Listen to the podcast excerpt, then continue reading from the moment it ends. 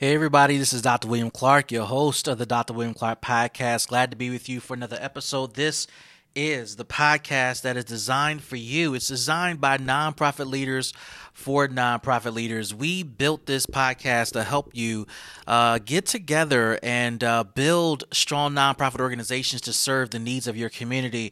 And we focus on nonprofit leadership development, nonprofit fundraising strategies, and nonprofit st- strategic uh, development as well. And um, I'm glad to be with you for another episode. I want to talk a little bit about how to find RFPs. Uh, for your nonprofit to respond to, particularly if you are new. This is an important uh, thing to add to your repertoire as you are building up your nonprofit organization and as you are establishing your organization. And so, how do you do that? How do you find the RFPs to respond to and why this matters?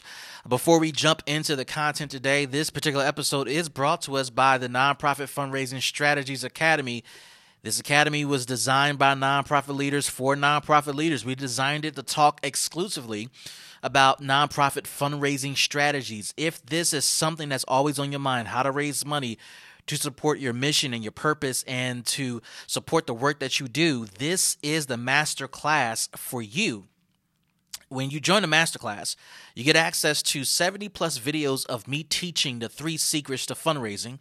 You get access to live monthly coaching. We have a session coming up uh, in a couple of days, actually, where I'll be coaching and teaching live and answering questions. And then also, you get access to all the tools, tips, and tricks that I absolutely use every year to raise serious money for our nonprofit. And if this is what's on your mind, if this is what's guiding you, and what is shaping uh, a lot of your work, then you need to go ahead and join this masterclass. And all you got to do is go to nonprofitfundingstrategies.com. Again, that's nonprofitfundingstrategies.com. So, what we're going to talk about today is how to find RFPs for your nonprofit organization, and this uh, this is really important, particularly for new organizations. And the question some of you may be asking is why did why does this matter? Uh, when you think about the revenue sources for nonprofit organizations, they are much more beyond grants.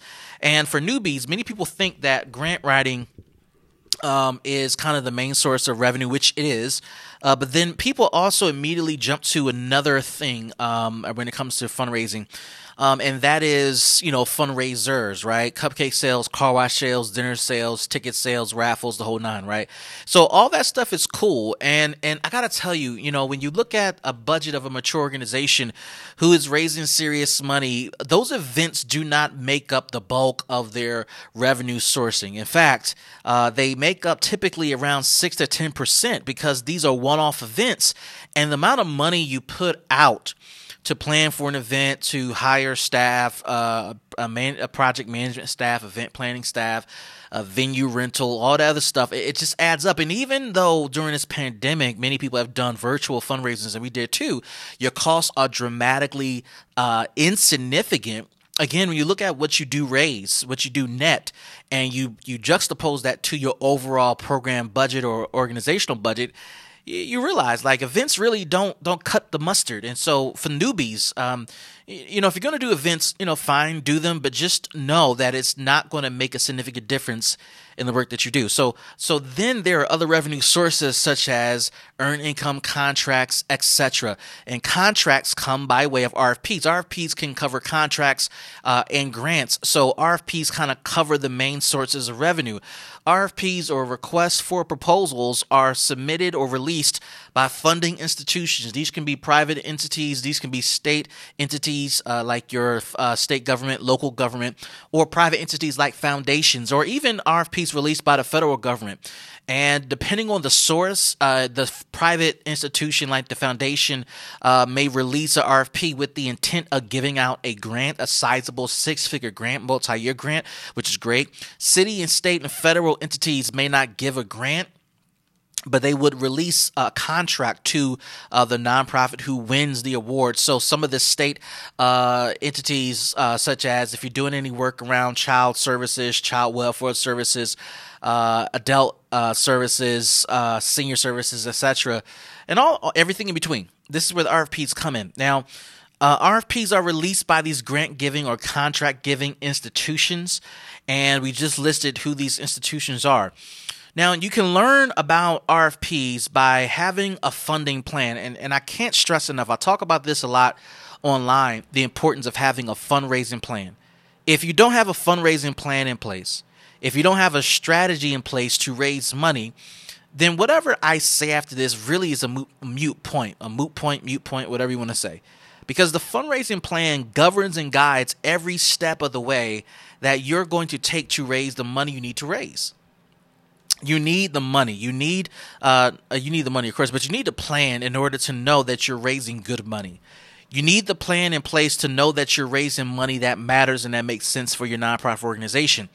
And so when you start to look at your fundraising plan and you start to figure out where do we where do we want to raise money from? Who do we need to partner with? Who we who we need to who do we need to pursue as a customer, as a as a partner, as uh, a strategic uh, alliance to raise money? Uh, it starts to become clear who that source is and who's releasing the RFPs is tied to who your sources might be you may not be in a position or your work may not be relevant to a state entity. So why write that down in the plan if it's not relevant to your work? Or you are exclusively connected to uh, contracts from state entities, but private foundations may not be your jam.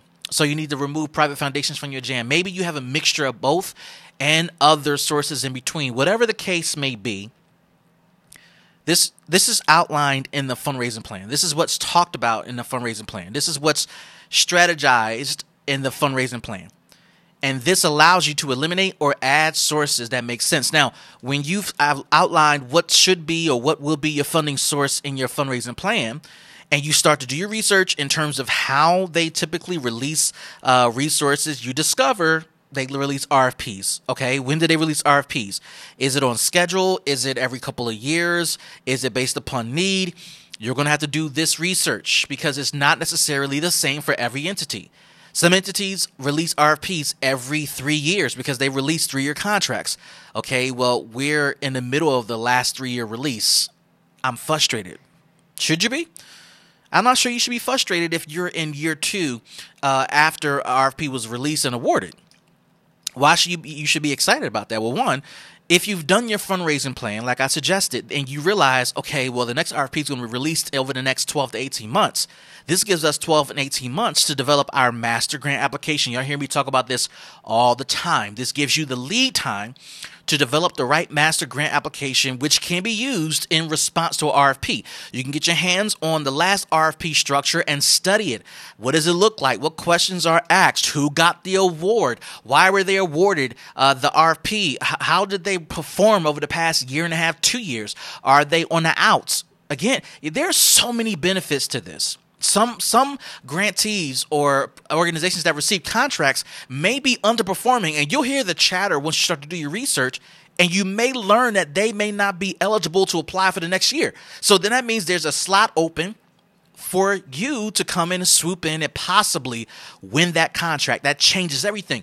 And so when you start to study who your potential funders are, it doesn't matter where they are in the life cycle. It's important for you to have a plan to respond to future RFPs. And so, you know, you may be a year away from an RFP contract release from the state, but you may be able to pursue smaller grants or grants from private foundations to get you ready for state releases. The combination of both may be a fit for you and your organization. And also, I'll close with this, right? You know, in addition to studying the RFP, who got it, who won it, how they're performing, etc., what do they have that you don't have? What do you need to put in place? Partnerships, uh, infrastructure, etc. When you start to realize who has the RFP that will be released that you will be going after, you then now have an opportunity to build the right relationships that matter.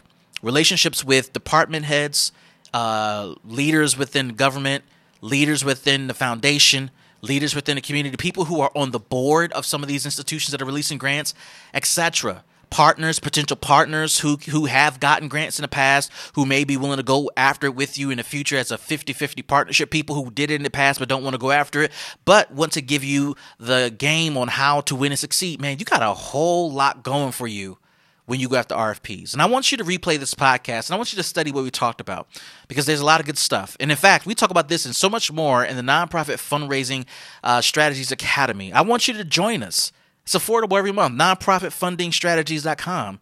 Again, it's nonprofitfundingstrategies.com. We talk about this and much, much more. And I think that you'll find that this podcast and all that we teach is super helpful. This is Dr. William Clark for the Dr. William Clark podcast. We'll see you guys in the next episode. Peace.